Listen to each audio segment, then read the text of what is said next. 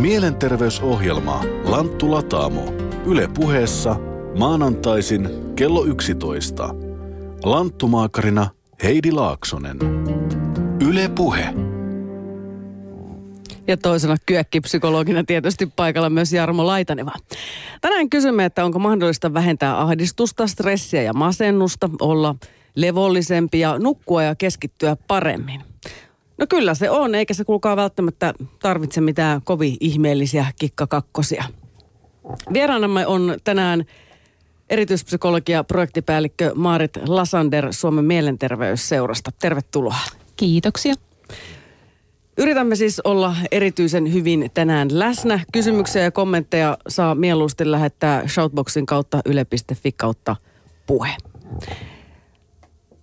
Tietoinen hyväksyvä läsnäolo, mindfulness, rakkaalla lapsella on nykyään melko monta nimeä.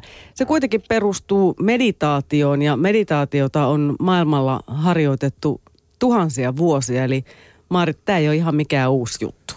No tämä ei tosiaankaan ole mikään uusi juttu, mutta sanotaan näin, että länsimainen mindfulness on ehkä sellainen, mikä on tullut sitten hieman jälkeenpäin, eli sieltä 70-luvulta lähtenyt Jonkapatsinin niin toimesta leviämään maailmalle. Eli kyllähän se perustuu sinne buddhalaiseen meditaatioperinteeseen, mutta sitten siitä on tullut näitä ehkä sanotaan nykyajan ihmisille sovellettuja niin harjoituksia ja ohjelmia.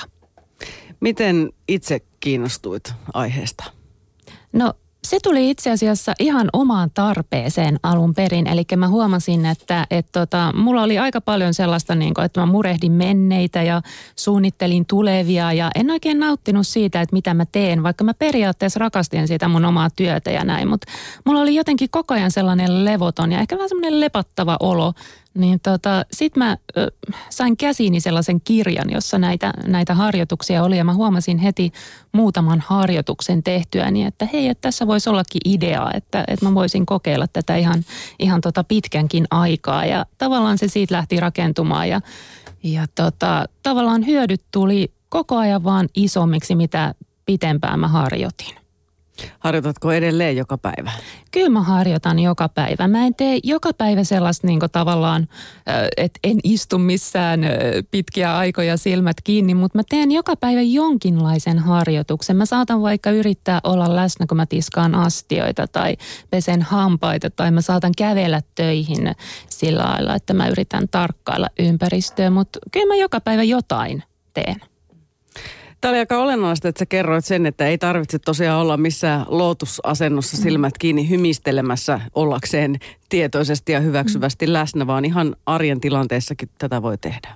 Kyllä joo, ja tota, kannattaa itse asiassa miettiä, että millainen ihminen itse on, että mikä mikä itselle sopii kaikkein parhaiten.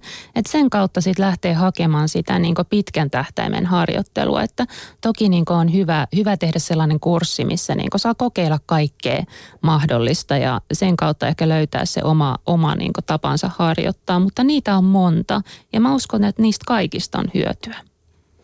Sanoit viime viikolla Maarit Helsingin Sanomien haastattelussa, että mitä enemmän yrittää tehdä useita asioita samalla kertaa, sitä hitaammin se sujuu ja virheiden määrä kasvaa. Silti yhteiskunta arvostaa sitä. Ja tällaiseen ajatteluunhan mindfulness nimenomaan tietoinen läsnäolo yrittää hakea ratkaisuja. Miks, miksi tämä maailma on näin hullu, että me tiedetään, että monitekeminen ja aivojen jatkuva kuormitus on haitaksi ja silti me vaan sitkeästi pyritään sitä kohti. Se on kyllä aika, aika niin jännä, jännä asia, että mä monesti ajattelen sitä vähän niin kuin tietokoneena, että, että samalla lailla kuin tietokoneessa, jos sulla on niin kymmenen ohjelmaa auki ja tota, sä yrität pyörittää niitä kaikkia samanaikaisesti, niin vähitellen se hidastuu ja hidastuu ja sitten loppujen lopuksi menee tilttiin. Et vähän sama niin kuin ihmisten kanssa, että tota, meillä on monta monta asiaa yhtä aikaa mielessä ja koko ajan se meidän niin tiedon käsittely hidastuu ja loppujen lopuksi me ei enää pystytä oikein kiinnittämään huomiota mihinkään ja, ja sitten tulee se burnout ja stressi ja työuupumus. Eli tota, nämä on semmoisia asioita, mitkä me tiedetään jo ihan tutkimuksesta, että ihminen ei vaan pysty siihen, että tota, ihminen tavallaan vaihtaa sitä huomion kohdetta tosi nopeasti ja, ja sitten kuvittelee tekevänsä monta asiaa saman aikaan, mutta itse asiassa vaan vaihdat sitä huomioon niin asiasta toiseen, mikä on tosi kuormittavaa ja vie koko ajan sitä aivoenergiaa. Mm.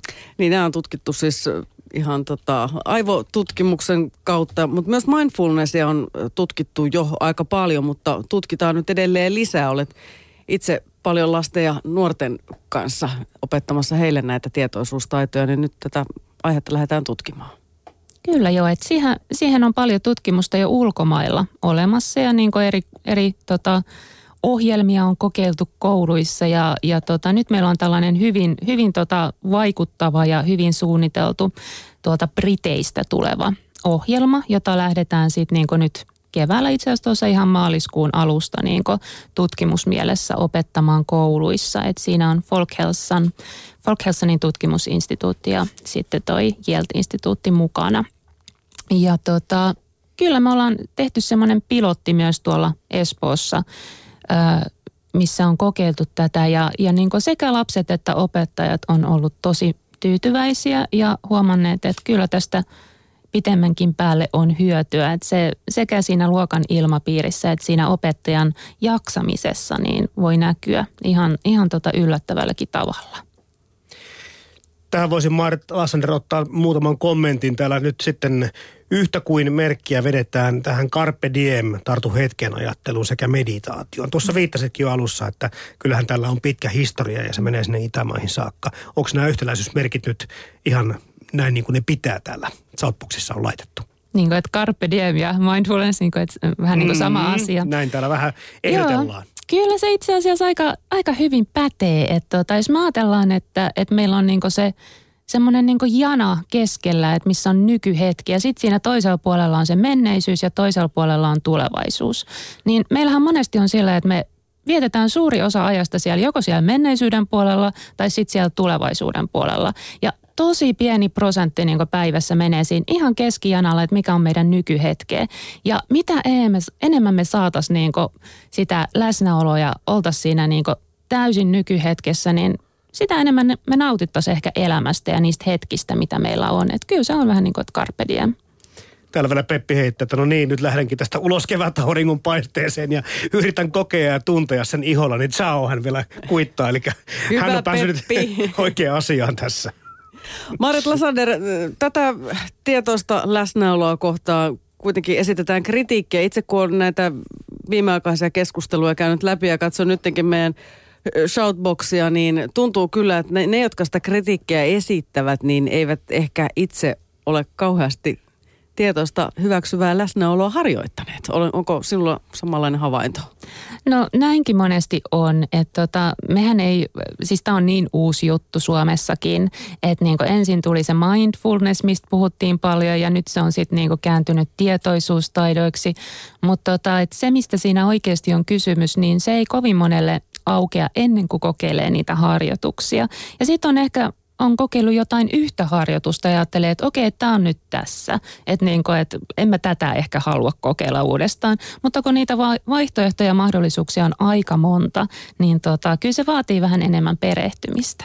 Moni sitten miettii, että on myös tämmöistä, että kaiken maailman kursseille ja hölmöltä rahat pois. Mutta Maarit kerroit, että sä itsekin luit kirjasta ja sitten teit harjoituksen. Mulla on itsellä kanssa kädessä kirja ja tässä on paljon simppeleitä harjoituksia, joita voi ihan ilmaiseksi kuka tahansa kokeilla. Ja me voitaisiin nyt kokeilla lyhyt harjoitus, eikö vaan? No mielellään, jos se vaan onnistuu näin raadiossa. Me voidaan kokeilla, kyllä joo. Eli tota, voitaisiin aloittaa siitä, että otetaan sellainen oikein mukava asento sillä tavalla, että selkä on suorana ja jalat lattiassa ja oikein niin kuin, että se selkäranka lepää siinä lantion päällä, että on hyvä, mukava, mutta samalla tukeva asento. Ja sitten voitais, voidaan panna silmät kiinni tai sitten suunnata vähän niitä sinne etuviistoon, mikä vaan tuntuu mukavalta tässä hetkessä. Ja voit pudottaa sen huomion sinne sun jalkapohjiin ja lähteä tutkimaan kaikkia pienen pieniä tuntemuksia. Mitä tunnet siellä jalkapohjissa, päkiässä, varpaissa? Voit vaikka kokeilla, että tuntuuko ne kaikki varpaat erikseen vai tunnetko ne kaikki yhdessä. Saatat tuntea myös kengän tai sukan kosketuksen ihoa vasten. Ja voit tarkkailla, että, että miltä se tuntuu, tuntuuko kutitusta tai painoa, lämpöä tai kylmyyden tunnetta siellä ihan, ihan jalkapohjassa. Ja sitten voit vähitellen suunnata sitä huomiota enemmän siihen jalan päälle, nilkkaan, ehkä sääreen.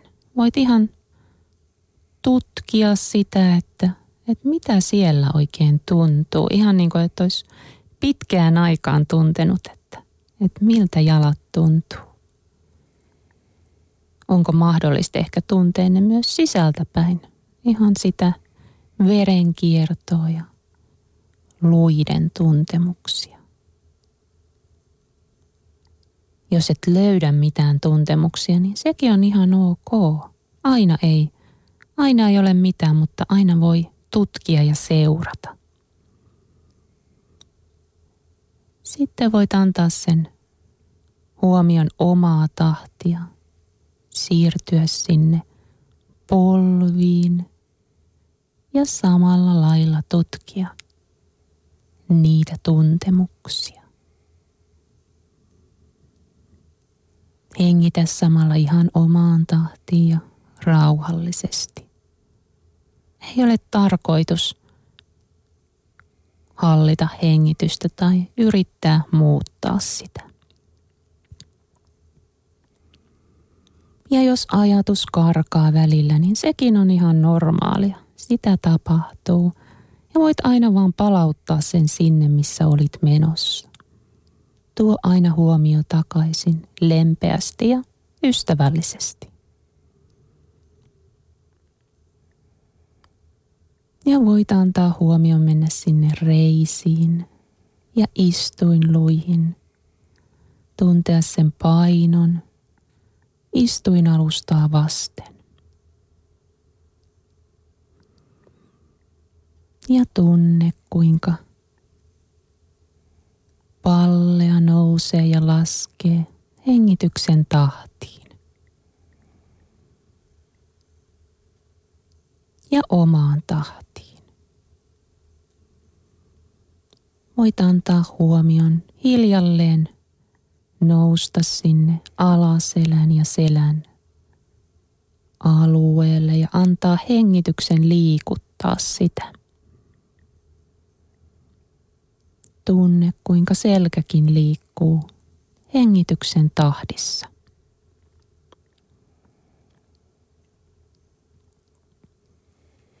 Ja sitten voit tuntea rintakehän, olkapäät. Jos tunnet jotain tiukkaa tai kipeää siellä olkapäissä, niin anna huomion viivähtää siellä hetki ja – hengitys voi ehkä seurata siihen paikkaan ja voit rauhassa tutkia niitä jännityksiä. Anna hengityksen luoda tilaa. Ja liiku omaan tahtiin. Sitten voit antaa sen vähitellen mennä molempiin käsiin – sormenpäihin ja sieltä sormenpäistä kämmeniin, ranteisiin, käsivarsiin.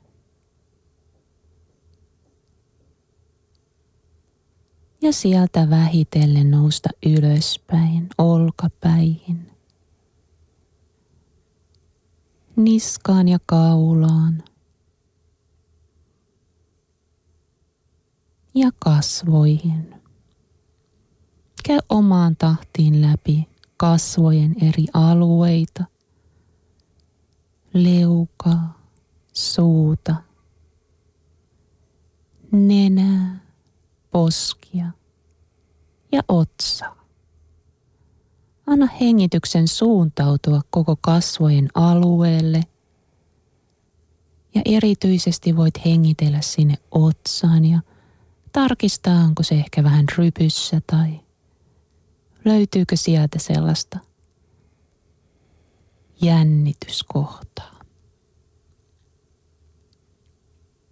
Hengitä vielä sinne koko kasvoihin ja päänahan alueelle.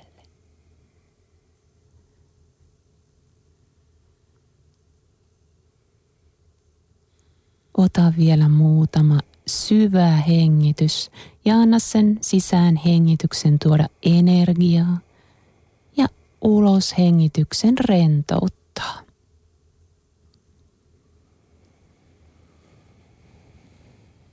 Ja nyt oletkin valmis taas jatkamaan tätä päivää. Kiitos. Kiitos Maarit. Tässä tota, oli, oli aika, aika lähellä, että olisi päässyt mukaan, mutta kuitenkin on tämä suora radiolähetys menossa, niin ei, ei ihan sitten päässyt. Ja sen verran jakaa omia kokemuksia, niin on nimittäin tämmöisellä mindfulness-kurssilla käynyt ja siellä tehtiin viitenä kertana erilaisia harjoituksia, niin yhtenä kertana vähän nauratti, kun tehtiin tämmöistä kävelymeditaatiota ja asettaudun jotenkin itseni ulkopuolelle ja kuvittelin, miltä tämä näyttäisi, jos joku video kuvaisi tätä eikä kuulisi ääntä lainkaan. Kerran itkin, kun soitettiin surullista musiikkia, pari kertaa nukahdin ja enimmäkseen, tai siis tosi usein ajattelin Mikko von Hertzeniä muusikkoa, joka tälläkin hetkellä taitaa olla Intiassa äiti amman pakeilla, että jotenkin tämmöinen jooga ja meditaatio ja tällaiset asiat, asiat yhdistyy. Eli monen näköisiä asioita voi liikkua mielessä. Erityispsykologi, projektipäällikkö Marit Lasander Suomen mielenterveysseurasta. Tietoinen t- läsnäolo, se ei ole ihan helppoa. Se ei ole kyllä helppoa kenellekään, että on, vaikka kuinka kauan olisi harjoittanut, niin kyllä se asettaa haasteita aina, aina tietyin väliajoin. Mutta mä haluaisin jotenkin sanoa, että tämä on aika, aika sellainen helppo asia toisaalta tehdä, vaikka se on sitten haasteellista niin ehkä, ehkä tota, tuntuu siltä, että pitäisi suorittaa jotain, pitäisi päästä johonkin tavoitteisiin, mutta ei se ole niin. Noi kokemukset, mitä, mitä sä kerrot, niin ne on tosi hyviä kokemuksia. Niin kuin, että ei ole sellaista niin kuin täydellistä tapaa harjoittaa, vaan me voidaan tehdä pieniä asioita. Ja pelkästään se, että sä teet asioita, niin se on tärkeää. Ei sitä, että sä istuisit jossain niin kuin tuntikausia ja olisit täysin rauhassa ja, ja tota, sulla ei olisi pienintäkään niin kuin karkaavaa ajatusta, koska eihän se ole mahdollista. Se ei ole ihmiselle mitenkään niin sellainen ö, luonnollinen asia tehdä. Tuossa ennen lähetystä puhuttiinkin muutama sana joogasta, Maarit, niin siinä sanon, että olen huomannut itse sen, että se keskittyminen siihen hetkeen hengittämiseen on todella vaikeaa. Ehkäpä kerran uskallan sanoa vuoteen sinne onnistuneeni jonkin verran. Se on helpompaa silloin, kun rääkkää itsensä vaikka pitkän matkan lenkillä. Mistä se johtuu? Että siis semmoinen niin kuin kunnon rääkki antaa sulle, niin kuin se tyhjentää jotenkin päätä niin, se keskityt siihen, keskityt siihen jauhamiseen, mutta sitten kun sä istut kaikessa rauhassa ja yrität pitää jotenkin, ehkä se on just, että ajatuksia ei osaa antaa vapaana virrata, en tiedä, mutta se lenkkeilyn huuma on jotakin semmoista, mikä, että se onnistuu ainakin meikäläisellä paremmin. Mm. No, sanoit tuossa aika hyvin, että se niin tyhjentää päätä jollain tavalla, niin kuin, että sä pääset siitä, niin kuin, sanotaan tästä niin ajattelun tilasta siihen niin olemiseen ja aistimisen tilaan, missä sä oot yhtä sen kanssa, että mitä sä teet. Ja tota, tämä on just se niin haaste oikeastaan, että et tota, me ollaan niin paljon joka päivä siinä meidän päässä, siinä, mitä me ajatellaan. Vähän niin kuin ajatukset on kaikki, mitä meillä on. Mutta itse asiassa meillä on niinku, siis suurin osa meistä on kehoa, joka tuntee ja on niinku just tässä. Ja meillä on pelkästään niinku tää, oikeastaan tämä sisään- ja uloshengitys, mikä meillä on tässä hetkessä, on ainoa, mistä me voidaan olla varmoja. Siis mitään muuta ei ole. Siis menneet on mennyttä, tulevaisuutta ei kukaan voi tietää, että on se ainoa hetki, mikä meillä on. Jos me vietetään se jossain muualla, niin se on aika sääli. Ja se, miksi tämmöistä asiaa tehdään, niin tämmöinen, nämä tietoisuustaidot, niin ne tuo elämään hyviä asioita. Maarit, mitä kaikkea? No, jos, jos sitkeästi jaksaa joka päivä harjoitusta tehdä. Musta se kaikkein tärkein on, että, että sä nautit oikeasti sun elämästä. Elämä voi olla aika haastavaa, joskus se voi olla vaikeaa, se voi olla stressaavaa, mutta jos me niinku ohitetaan se ja, ja tota, toivotaan, että se olisi jotakin muuta kuin mitä se on, niin me tavallaan menetetään ne hyvät hetket, ne hyvät mahdollisuudet, ne läheiset ihmiset, jotka on meillä just tässä juuri nyt. Ja Toki siis niin on tutkittu, että, että tällaiset mindfulness-harjoitukset, niin ne pitkällä tähtäimellä lisää niin kuin, ö, onnellisuuden tunteita ja parantaa stressin hallintaa, parantaa jopa meidän kykyä niin vastustaa eri sairauksia ja, ja tämän tyyppistä. Mutta mä lähtisin kyllä ihan siitä niin jokaisen elämän nauttimisesta. Niin, se varmaan luulisin, että se kelpaisi kaikille, tämmöinen idea. Mm. Tuota, puhuttiin siitä, että tämä perustuu meditaatioon, ikivanhoihin asioihin. Filosofian tohtori Timo Klemola selvittää seuraavassa buddhalaisen psykologian perusteita, johon siis nämä tietoisuustaidotkin perustuvat. Tiina Lundberg haastatteli Klemolaa liikuntatunnilla viime syksynä siellä on tällainen neljä jalua totuutta, joka, tota, noin, tota, joka kiteyttää aika pitkälle sen tavan, kuinka, kuinka Buddha aikanaan 2500 vuotta sitten, joka oli siis aikansa filosofi, niin tota, teki tämän tämmöisen ihmisen olemisen analyysin. Ja ö, jos mä lyhyesti kuvaan tavallaan ne neljä perustotuutta. Se ensimmäinen oli se, se tyytymättömyyden tai kärsimyksen tietyllä tavalla tosiasia. Kun me katsotaan ihmistä, niin ihminen on jatkuvasti tyytymätön tähän olemiseen. Se haluaa jotakin enemmän kuin mitä se on. Ja silloin kysytään, että mi, mistä tämä, mm, tämä tyytymättömyys johtuu. Se johtuu haluamisen luonteesta. Sama ajatustapa on esimerkiksi stoalaisessa filosofiassa oli, oli, oli, oli lännessä samaan aikaan. Stoalaiset muotoili minusta tämän asian erittäin hienosti, kun he totesivat, että jos ymmärtäisin haluta sen, mikä tapahtuu, olisin aina onnellinen. Mutta mehän emme ymmärrä haluta sitä, mikä tapahtuu, vaan me haluamme aina jotakin muuta. Ei täsmälleen sama ajatus on buddhalaisessa tota, analyysissä. Ja silloin kysytään, että miten tähän kärsimykseen voidaan vastata, tähän tyytymättömyyteen voidaan vastata. Meidän pitää läpivalaista ja ymmärtää tämä haluamisen ja takeltumisen luonne. Ja sitten tulee ne menetelmät, miten sitä tehdään, miten me läpivalaisemme mielemme, miten tämä haluaminen toimii ja miten mieli yleensäkin takeltuu näihin omiin maailmoinsa, mitä mieli muodostaa, joka ei siis vastaa tätä todellisuutta tässä. Ja siitä syntyy se tyytymättömyyden ristiriita. Ja siellä tulee sitten vastauksi tämä kahdeksanosainen keskitien polku, jonka seitsemäs askel on tämä tarkkaavaisuus. Pyritään olemaan tietoinen, mitä tapahtuu ulkoissa maailmassa, aisteissa ja mitä tapahtuu omassa mielessä, sisäisessä maailmassa, ajatuksissa, tunteissa ja niin poispäin. Eli se on yksi osa sitten tätä isompaa vastausta, mikä on tämä koko kahdeksanosainen polku. Pysytään tässä seitsemännessä osassa okay. silti. Timo Klemola, miten mieltä sitten harjoitetaan mindfulnessissa?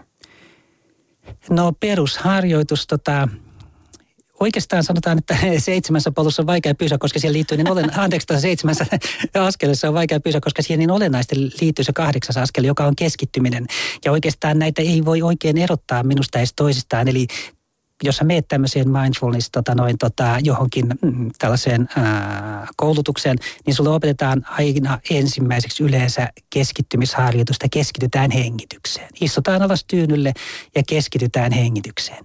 Eli, eli ruvetaan opettamaan sitä huomion suuntaamisen kykyä. Mä sanoin, että se oikea tarkkaavaisuus, se mindfulness koostuu siitä huomion suuntaamisesta – ja sitten katsotaan, miten se synnyttää ymmärrystä. Eli ensin pitää harjoittaa huomion suuntaamista. Se tehdään tähän hengitykseen tarkkailemaan, niin kuin hengitystä tarkkailemalla. Ja siihen on olemassa sellaisia metodeja. Mutta sitten samalla myös yleensä tota, tota, opetetaan myös sellaista ö, ö, aistien sisältöjen tarkkailuja. Eli mä sanoin tuossa, että meidän pitää olla tietoisia siitä, mitä tapahtuu ulkoissa aistissa, mitä täällä ulkomaailmassa tapahtuu. Näkökuulu, haju, maku, tuntoaistissa.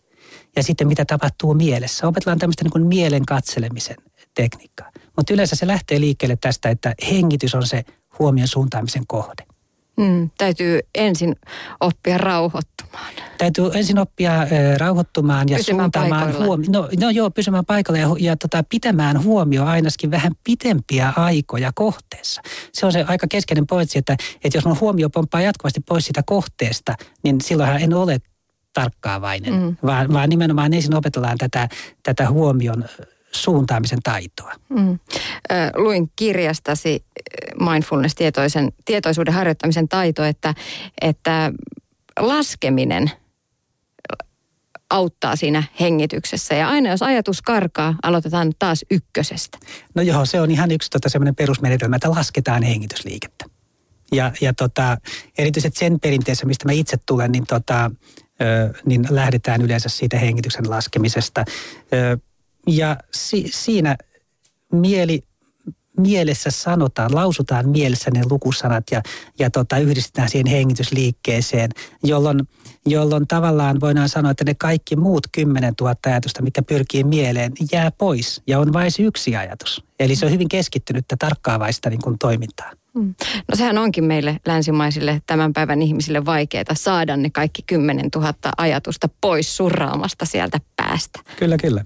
Tekee aika hyvää. Kyllä. No siis filosofian tohtori Timo Klemola, hän on kirjoittanut mindfulnessista muutamankin kirjan ja häntä haastatteli liikuntatunnilla viime syksynä Tiina Lundberg. Menossa on siis Lanttu Lataamo. Vieraanamme on erityispsykologia ja projektipäällikkö Marit Lasander Suomen mielenterveysseurasta ja yritämme kovasti täällä parantaa läsnäolo, tietoisuustaitojamme. Tämä perustuu tosiaan siis meditaation ja buddhalaisuuteen, mutta tämä ei sisällä mitään ismiä. Korostetaan tätä nyt vielä oikein tosi paljon, eikö vaan? Kyllä näin on, että varsinkin tämä länsimainen niin suuntaus, niin se on ottanut aika niin ison kumminkin hyppäyksen sieltä, sieltä niin meditaatioperinteestä. Ja tarkoitus on ollut tuoda nimenomaan tätä niin hyvää tekevää harjoitusta kaikille ilman mitään tällaista niin uskonnollista niin tavallaan pohjavirettä. Että tota, tämä toimii ihan, ihan sellaisena niin läsnäolo, keskittymis, hyväksymisharjoituksena, mikä sopii ihan riippumatta siitä, että millainen uskonnollinen tausta on. Miten sitten, sopiiko tällaisten harjoitteiden tekeminen ihan kaikille? Ajattelen vaan, että jos on vaikka vakavia mielenterveyden ongelmia, niin onko mahdollista tehdä näitä sitten ihan itsekseen vai pitäisikö olla jonkun ammattilaisen kanssa? Siis nyt, nyt kun puhutaan näistä niin harjoitteista ja kun käydään kursseilla ja luetaan näitä kirjoja, niin puhutaan tietenkin ihan, ihan tota hyvinvoinnin parantamisesta, että ei niinkään tämmöisestä terapeuttisesta niin työskentelystä. Tota, Sitten on ihan erikseen sellaiset niin mindfulnessiin pohjautuvat terapiat, jotka aina täytyy sitten toteuttaa terapeutin kanssa yhteistyössä. Että niitä ei, ei kannata lähteä yksin, yksin yrittää, vaan nimenomaan sitten siinä hoidossa. Eli me puhutaan nyt semmoisesta, että jos pikkasen ahistaa ja vähän on stressiä tai mm. haluaa tosiaan lisätä elämäänsä semmoista levollisuutta ja onnellisuutta, niin tämmöisestä tilanteesta. Ja lapset, he ovat siis olleet työn alla koulussa ja olette heille näitä opettaneet. Mitä kaikkea lapset ovat oppineet, kun tietoisuustaidot ovat kohentuneet? No tota, me ollaan saatu sellaista palautetta, että ensinnäkin keskittyminen on parantunut. Sitten niin on ollut helpompi tota, lähteä tekemään vaikka jännittävää isoa koetta vuotta. He on saattanut tehdä ihan pienen hengitysharjoituksen siinä just ennen kuin saa koke, koepaperin eteensä. Sitten ihan tällaisessa, niin kuin, jotkut on sanonut, että tämmöisessä niin kavereiden kanssa vuorovaikutuksessa, niin jotenkin tulee mietittyä vähän enemmän, että mitä sitä niille sanoo aina. Että ei, ei ihan niin kaikkea heittele, vaan miettii, että mitä, mitä tämä mitä tää olisi nyt niin hyvä – hyvä, hyvä kaverille tässä niin ilmasta. Ja tota, sitten jotenkin se luokka ilmapiiri, kun he on tehnyt näitä niin harjoituksia yhdessä, niin siihen on tullut enemmän sellaista jotenkin yhteisen tekemisen makua ja lämpöä. Ja tota, kyllä opettajat on ihan kommentoinut myös sitä, että, että sellaiset levottomatkin luokat, niin saattaa jotenkin yhtäkkiä saada semmoisen erilaisen yhteishengen ja sellaisen, niin kuin, että, että hei me voidaan jotenkin vaikuttaa siihen, että miten meillä menee koulussa. Että on sellaisia keinoja. Että mun mielestä se on niin kuin tosi tärkeää, että kun me vaaditaan lapsilta tosi paljon nykypäivänä, me vaaditaan sitä keskittymistä ja että pärjätään ja suoriudutaan ja ö, eletään niissä tiukoissa aikatauluissa, mutta me harvoin kerrotaan, että miten me nämä saataisiin tehtyä. Niin, täällä Mika kysyy juuri samaa asiaa, että lapsille kyllä käsketään koulussa keskittymään kaikkiin asioihin, mutta kukaan ei kerro, että miten. Et puhut siitä asiaa. Ja sitten tämä, että moni aikuinenkin voisi paremmin, jos jo lapsena olisi oppinut jonkinlaisia keskittymisharjoitteita tekemään. Kyllä, ja niin kuin nämä meidän oppilaat kouluissa on sanonutkin, että, että tämän voisi aloittaa jo ihan sieltä niin kuin alaluokilta ja jatkaa sitten sinne niin kuin ihan yläluokille lukioon senkin jälkeen, että, että jotenkin hekin näkee sen, että mitä aikaisemmin saa tiedon siitä, että miten voi itseään auttaa, auttaa tällaisissa asioissa, niin sitä parempihan se on. Ja jossain kohtaa tuolla Shoutboxissa oli vähän kritiikkiä siihen, että miten joskus 40-luvulla on vaikka pärjätty ihan ilman meditaatiota, mutta silloin maailma on ollut vähän toisenlainen. Nyt on WhatsApp piipaa viestiä ja älypuhelin tai tabletti on kourassa ja kaiken maailman viestiä tulvii ihan joka paikasta. Aika on nyt eri, me tarvitsemme jotain tämän tyyppistä. Joo, kyllä. Että me ollaan ihan erilaisen tietotulvan jotenkin kohteena koko ajan ja varsinkin lapset, niin että et hehän niin kuin, tavallaan syntyy ja kasvaa tämän niin kuin, erilaisen yhteiskunnan keskellä, kun me vasta niin kuin, totutellaan tähän, että koko ajan tulvii, tulvii kaikkea tietoa. Että tota, et kyllä mä uskon, että he tarvii erilaisia välineitä kuin mitä meillä on ollut käytössä. Tämä kommentti vielä meditoilta tätä napataan mukaan. Hän ottaa esimerkiksi tämän elokuvaohjaaja David Lynchin. Hän vannoo meditaation ja sitten kertoo esimerkkinä, että USAssa hänen kai johdostaan tai toimesta on tehty tämmöinen ö, lyhyt yhteismeditaation jakso ja siinä huomattiin, että se pudotti väkivallan määrän toistakymmentä prosenttia, tai eikö montakymmentä prosenttia kouluissa. Eli nämä vaikutukset voivat olla aika moninaisia. Miten teillä projekti nyt sitten jatkuu? No tota, tämä äh, lasten ä, äh, tietoisuustaitotutkimusprojekti siis alkaa nyt tota maaliskuussa kasiluokilla eri kouluissa ympäri pääkaupunkiseutua Turussa ja Salossa ja jatkuu sitten kutosluokkien kanssa tuossa syksyllä. Ja siihen toki voi myös luokat tulla vielä mukaan sinne syksylle, että jos löytyy innokkaita kutosia, niin voi olla yhteydessä. Miten tuota, tuommoiset 14-15-vuotiaat nuoret, niin he ei varmaan ole ihan niitä helpoimpia lähestyä tämmöisten harjoitteiden kanssa vai kuinka? No ei ole helpoimpia, mutta mä sanoisin kuule, että kaikkein palkitsevimpia – kyllä siinä okay. mielessä, että jos pystyy tämän asian selittämään ja motivoimaan sellaista niin just 14-15-vuotiaasta nuorta sillä tavalla just, että, niin kuin, että se menee, menee niin heille perille ja, ja tuntuu hyvältä idealta, niin sitten pystyy selittämään kenelle tahansa. Et tota, kyllä me ollaan jotenkin koettu, että et, et tota, et kun he tajuaa tämän asian, niin se on jotenkin niin, niin loistava ja hieno hetki, että tota, se on varmasti sen arvoinen. Miten sitten koulu voi varmasti tehdä paljon ja opettaa keskittymistäkin ja näin, mutta kotonakin varmaan voisi tehdä jotain. Mitä? Kyllä kotona voi tehdä ja, ja tota, perheen kesken voi varmasti tehdä harjoituksia, ihan tällaisia niin yksinkertaisia ja lyhyitä. Niin tota, mä rohkaisisin kauheasti vanhempia niin kokeilee ensin itse ja niin sitten tavallaan ottaa sitä omaa kokemusta mukaan siinä ja ehdottaa vaikka sille lapselle tai nuorelle, että no haluaisit sä testata tätä, että mä oon itse kokenut, että tämä auttaa tämmöiseen stressin hallintaan, niin tota, kyllä se saattaa sieltä niin lähteä itämään ja, ja tota, monet vanhemmat on myös sanonut, että se jotenkin siihen niin vuorovaikutukseen tuo jotain uutta. Se, että sä oot enemmän läsnä sun lapsen kanssa, kuuntelet ehkä enemmän, ö, jaksat ehkä vähän niin paremmin seurata sitä, että mitä lapsen elämässä tapahtuu täällä kuulija Anna-nimimerkki tykkää tosi paljon nyt Maari tästä sun puheesta. Nimittäin ehdottomasti peruspsykologia hän vaatii kouluihin tunnetaitoja ja tietämystä siitä, miten mieli oikein toimii. Moni nuori voisi paljon paremmin. Kiitos juuri teille, jotka lähdette näitä opettamaan ja tutkimaan. Mahtavaa. Kiitos, joo, hienoa. Mutta eikö se ole niin, että melko pientenkin lasten, ihan siis päiväkoti-ikäistenkin kanssa voisi jonkinlaisia – tietoisuustaitoja harjoittaa. Katsella esimerkiksi pilviä tai hengittää niin, että tyyny on maan päällä tai joku vaikka pehmolelu. Kyllä, tämä on, tämä on sellainen niin hyvä harjoitus kanssa just tämä, niin kuin, että voi vaikka lapsen kanssa mennä lattialle makoilemaan ja pistää vaikka sen pehmolelun siihen vatsan päälle. Tai sitten voi sanoa vaikka, että no hei, että kuvitellaan, että meillä on ilmapallo vatsassa, että välillä se menee pienemmäksi ja välillä se menee isommaksi ja tota, sitten vähän niin kuin seuraillaan sitä vatsan niin nousua ja laskua, että pienet lapset äh, itse asiassa monesti tykkää näistä ja niiden mielestä ne on hauskoja, että, tota, että me lähdetään kanssa toivon mukaan tässä niin tämän vuoden aikana vielä opettamaan esikouluikäisiä ja siitä ylöspäin lapsia, että, että tota, saataisiin niitäkin taitoja sitten Suomeen. Hienoa. Mutta ei vain kouluissa, vaan myös työpaikoilla harjoitetaan tietoista läsnäoloa. Ö, miten, mitä tämä kaikki voi työssä ja organisaatioiden ja johtamisen kannalta oikein olla? Tätä on tutkinut kasvatustieteen maisteri Terhi Takanen väitöstyössään valtion työmarkkinalaitoksessa eli valtiovarainministeriön henkilöstöosastolla ja toimittajana on Teija Peltoniemi. Valtion työmarkkinalaitoksen asiantuntijaorganisaatio ja tutkija Terhi Takanen olivat tutkimuksen alussa haasteen edessä.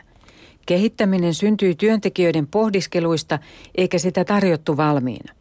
Tietoisuustaitojen harjoittelu tuo huomion käsillä olevaan hetkeen neutraalisti havaintoja tehden, ei arvostellen. Mutta miten tietoisuustaidot ja työelämän voi yhdistää?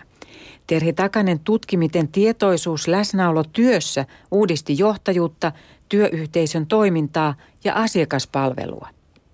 Joo, tämä on ollut keskiössä nyt tässä meidän toimintatutkimuksessa ja kehittämistoiminnassa. Eli me ollaan etsitty tämän kolmen vuoden ajan juuri niitä keinoja, millä tavalla me voidaan arkisesti harjoittaa sitä läsnäoloa. Ja se tarkoittaa muun muassa sitä, että tuodaan aina huomio siihen, että mitä juuri nyt tapahtuu. Eli kehittämissessiot esimerkiksi on aloitettu pysähtymällä, kuuntelemalla, minkälaisia tunteita, ajatuksia mun kehossa liikkuu ja sen jälkeen jakamalla ne yhteisesti ja pyrkimällä myös sen kehittämissession aikana niin tarkkailemaan aika ajoin sitä, että minkälaisesta orientaatiosta käsin, minkälaisesta sisäisestä tilasta käsin mä olen tässä. Olenko mä avoin, olenko mä mm, kriittinen, olenko kyyninen, olenko sulkeutunut. Ja näitä havaintoja tehdään arvottamatta niitä, mutta sillä tavalla tunnistetaan, että miten tämä tapa, millä minä olen tässä, vaikuttaa siihen, mitä tässä on syntymässä. Koska jokainen meistä tietää, että riippuen siitä, että, että minkälaisista tiloista käsin ihmiset ovat siinä tilanteessa, niin jotkut asiat mahdollistuvat ja jotkut sulkeutuvat.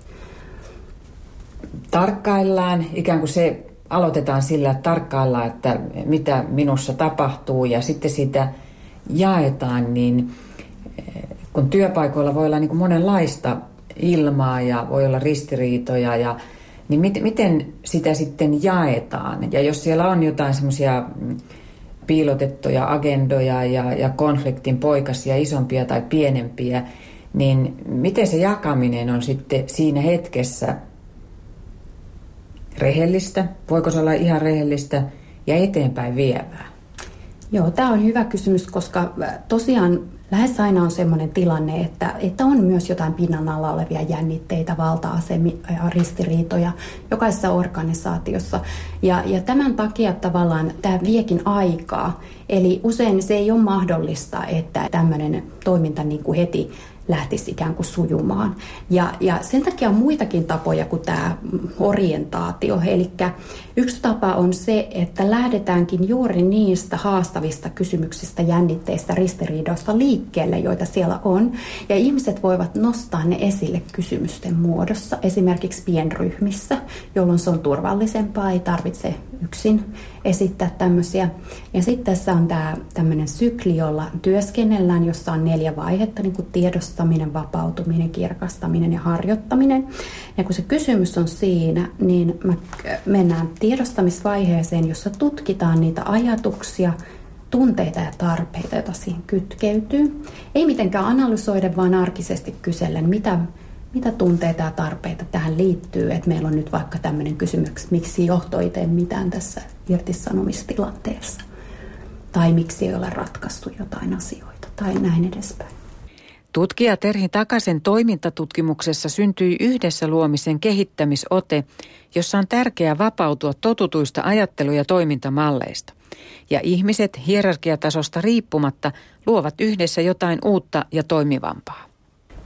Eli vaikkapa vapautumisen kysymyksen asettelut voidaan tuoda vaikka kokoustilanteen, mistä voidaan vapautua juuri nyt, minkälaisista ajattelutoimintatavoista voisimme päästä irti, jotta jotain uutta mahdollistuisi.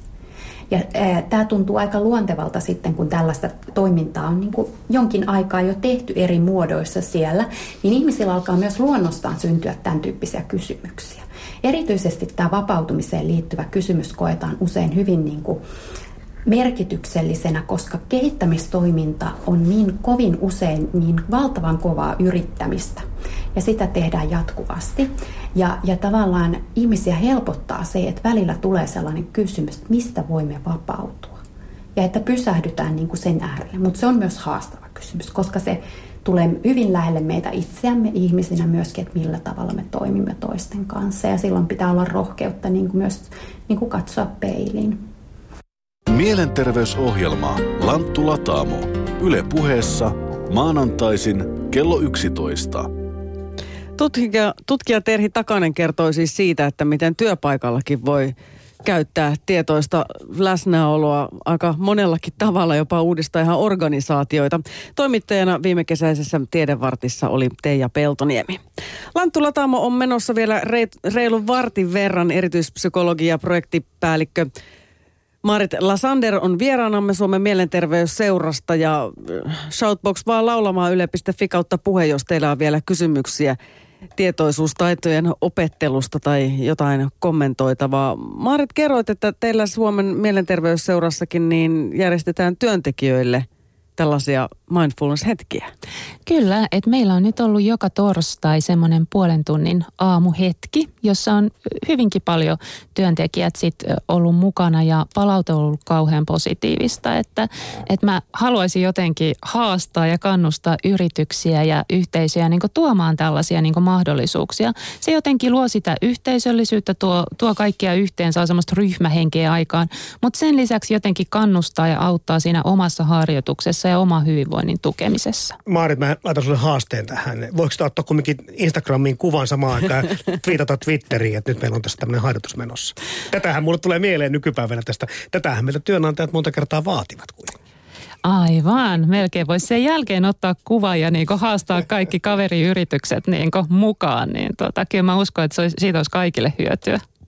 Teillä varmasti on ihmisillä siellä vähän avoimempi mieli tällaisten asioiden harjoittamiseen kuin vaikka jossakin perinteisellämällä teollisuusalalla, mutta luuletko, että meillä joskus vielä terveyskeskuksessa esimerkiksi on semmoinen mindfulness-ovi?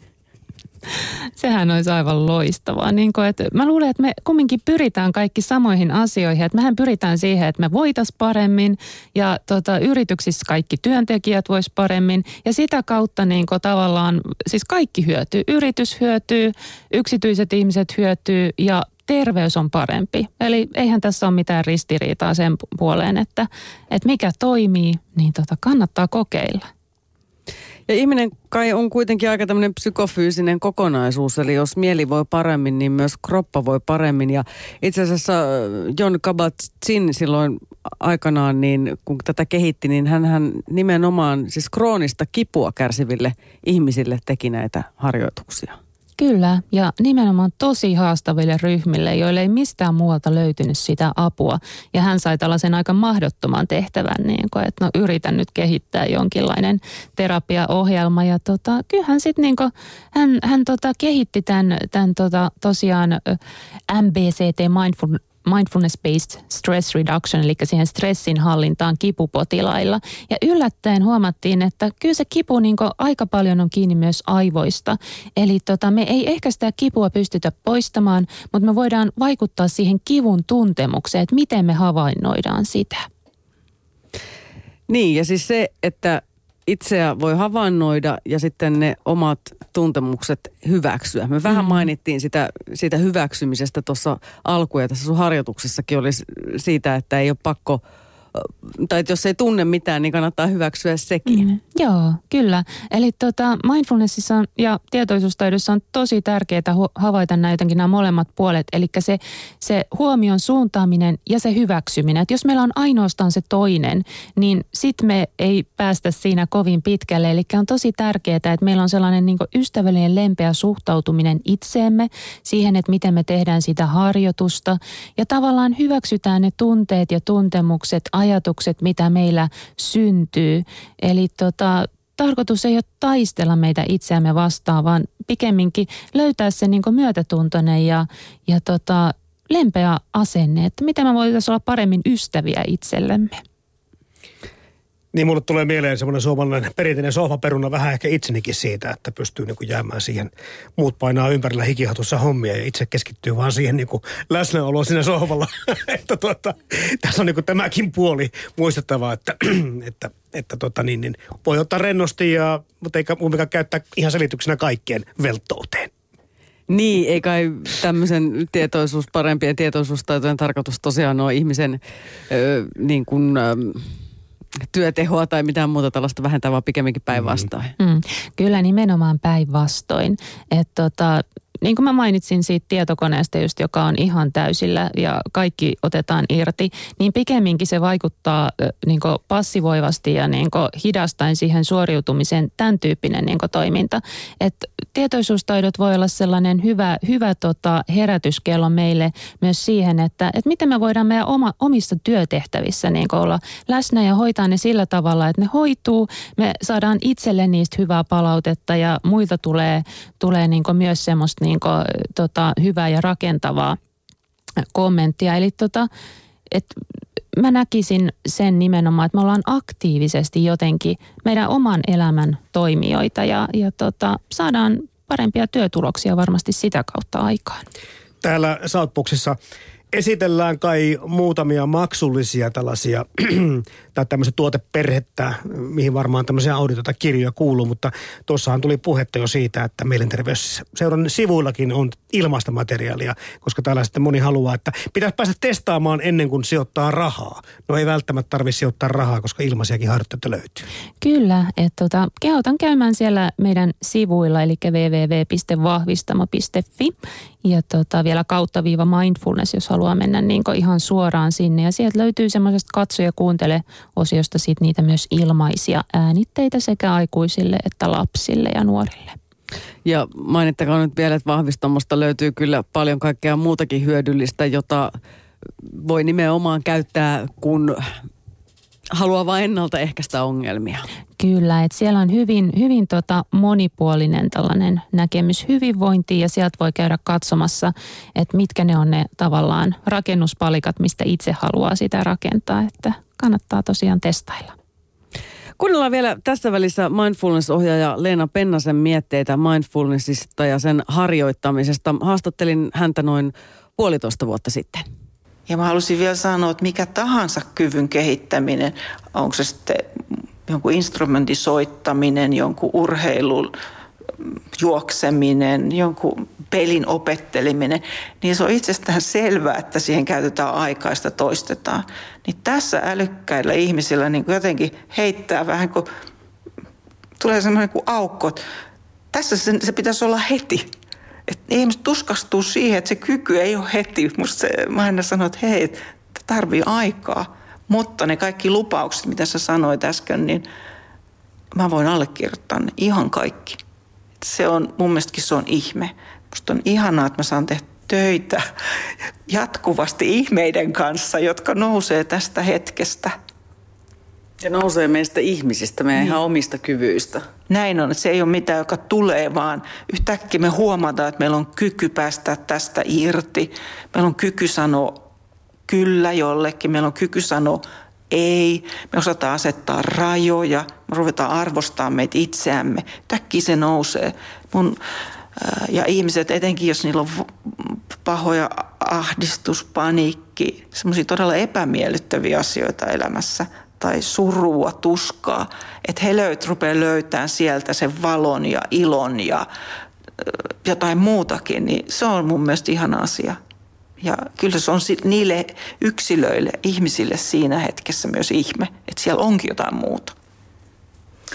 Leena Pennanen, tuossa alkuun vähän mietittiin sitä, että miten mindfulness on nyt niin kovasti esillä, niin onko tässä meidän ajassa jotain semmoista erityistä? Ainakin tosiaan niin kuin sanottu, niin kaiken näköiset mobiililaitteet saattaa piipittää viestejä koko ajan, että me ollaan aina niin kuin tavoitettavissa ja jotenkin työn ja perheen ja ties minkä kaiken pyörityksessä?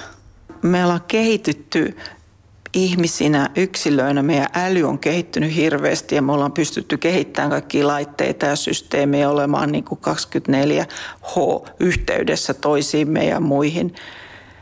Niin tämä oikeastaan musta vastapaino sitten, että me ruvetaan kehittämään toista älyä. Nimittäin sitä, että me osataan laittaa laitteet kiinni, osataan olla – itsellemme läsnä jatkuvasti, eikä muille.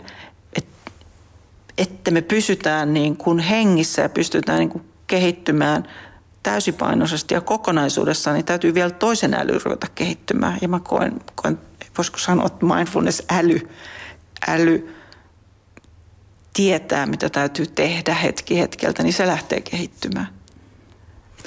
Et sen tähden voi sanoa, että, että tässä ajassa on jotakin, että me täytyy löytää se vastapaino. Mä sanoisin, että tämä on, se, tämä on yksi mahdollisuus tasapainottaa. Sopiiko mindfulness kaikille? Vaikuttaa siltä, että sopisi hyvin kaikille. Olisi suorastaan tarpeellista aika monelle. Kyllä, ehkä sanotaan näin, että se olisi tarpeellista kaikille ja sopii melkein kaikille. Että yksi tärkeä kriteeri on tietysti se, että halu itse aloittaa, ottaa vastuun omasta elämästä ja halu ja myös pystyy. Eli tietyt mielenterveysongelmat, niin siinä täytyy olla sitten terapeuttinen tuki takana. Et, et on rajoituksia, mutta niin kuin mä puhun, että jos me ollaan tälleen normaalisti neuroottisia, pystytään käymään töissä, käydään mahdollisesti terapiassa ja, niin kuin eletään siinä mielessä tätä normaalia full catastrophe living, niin kuin Kapatsini ensimmäisen kirjan nimi on, niin heille kaikille, meille kaikille se on mahdollista. Ei pelkästään mahdollista, vaan tarpeellista ja, ja jos alkaa vähänkään tuntua siltä, että mopo karkaa kädestä tai ollaan menossa päin seinää, jos tämä jatkuu, niin silloin on hyvä niin pysähtyä ja ruveta tutkia, että mit, miten, mikä kyky kannattaa kehittää, että mä pystyn elämään vielä täyspainosta elämää vähän vanhempanakin. Mielenterveysohjelma Lanttu Lataamo. Yle puheessa maanantaisin kello 11. Siinä mindfulness-asioita mietiskeli mindfulness-ohjaaja Leena Pennanen. Marit Lasander, minkälaisia ajatuksia tämä sinussa herätti? Tässä tosiaan ehkä kävi nyt ilmi se, että ei tästä niinku niitä avaimia onneen kuitenkaan niinku välittömästi saa, että hommia pitää vähän tehdä. Joo, kyllä se on ihan hyvä, hyvä huomata, että niin kuin minkä tahansa taidon kanssa, niin ei se lähde ihan siitä ensimmäisestä harjoituksesta. Ja, ja tota, sitä kannattaa treenata niin kuin ihan mitä tahansa lihasta. Et tota, treenauksen ja sen kokemuksen kautta sitten vähitellen niin siitä voi tulla sellainen hyvä, hyvä osa elämää. Mutta tota, kannattaa olla kärsivällinen sen kanssa osa meidän kuulijoista on tosi innostuneita siitä, että tämä saataisiin kouluihin oikein kunnolla levitettyä tämä meditoinnin ja keskittymisen ja tietoisuustaitojen opettamismenetelmä. Täällä Napokin vaatii, että meditaatio kouluaineeksi pakkoruotsin sijaan. Me täällä ehkä toimituksessa pikemminkin niin päin, että meditaatio oppiaineeksi, mutta ruotsinkieliseksi. niin, kaksi kärpästä yhden iskulla. Ken tuumaa, että sitten vaan alkakaa harjoitella, rupetkaa hengittämään. Maarit, tehdäänkö vielä lopuksi hengitysharjoitus? Joo, me voit voitaisiin tehdä tällainen harjoitus, joka sopii kaikille, mutta mistä erityisesti lapset ja nuoret tykkää, koska se on lyhyt ja napakka ja se voi tehdä just missä tahansa. Eli tota, tässä voi panna silmät kiinni, jos haluaa, mutta ei ole mikään pakko. Voi tehdä myös ihan, ihan liikkeessä ja, ja keskellä arkityöpäivää tai koulupäivää. Eli se lähtee sillä tavalla, että et tota, lähdette hengittämään sitä omaa tahtia – kannattaa ottaa ensin semmoinen hyvä, hyvä rauhallinen hengitys ensin. Ja sitten tota, sillä sisään hengityksellä laskea seitsemään. Se voi mennä hyvinkin nopeata tahtia, 1, 2, 3, 4, 5, 6, 7. Ja ulos hengityksellä yhteen toista. Eli voi mennä 1, 2, 3, 4, 5, 6, 7, 8, 9, 10, 11. Eli sopeuttaa se laskeminen siihen hengityksen tahtiin ja muutama hengitys näin ja välillä voi ottaa semmoisen välihengityksenkin, jos haluaa ja sitten, sitten jatkaa tätä. Otetaan vielä yksi sellainen hyvä hengitys.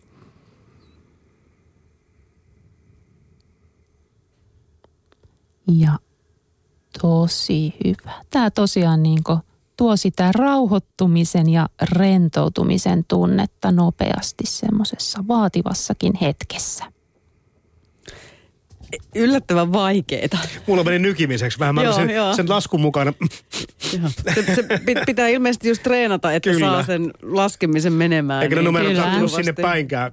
Tuli Joo. ensin tuli yhdeksän sisähengitykselle ja kuusi uloshengitykselle ja niin kuin päästy vähän niin kuin Joo, mittaa, joo. mittaamaan sitä, Joo. miten se menee. Ja sitten tässä on ehkä se, että jos on joogannut, tai varsinkin minä olen harrastanut myös astanga joogaa, niin siinä kun haetaan vielä oikein niitä pitkiä hengityksiä ja pilateksessa mm-hmm. haetaan sitten just taas toisinpäin niitä pitkiä hengityksiä, niin helposti lähtee siihen vähän samanlaiseen eikä pysty mm-hmm. antaa sen hengityksen virrata vähän Omaa vapaammin. tahtia. Niin, omaa Joo, tahtia. mikä on se tarkoitus, että ei pidennetä, vaan annetaan se oman tahdin tulla sieltä. Joo. Hienoa. Tämä oli tässä. Toivottavasti kuulijat saivat jotakin vinkkejä siihen, miten elämänlaatua voi mahdollisesti parantaa. Vah- Vahvistamo.fi on siis se Suomen mielenterveysseuran osoite, josta löytyy monennäköistä hyödyllistä.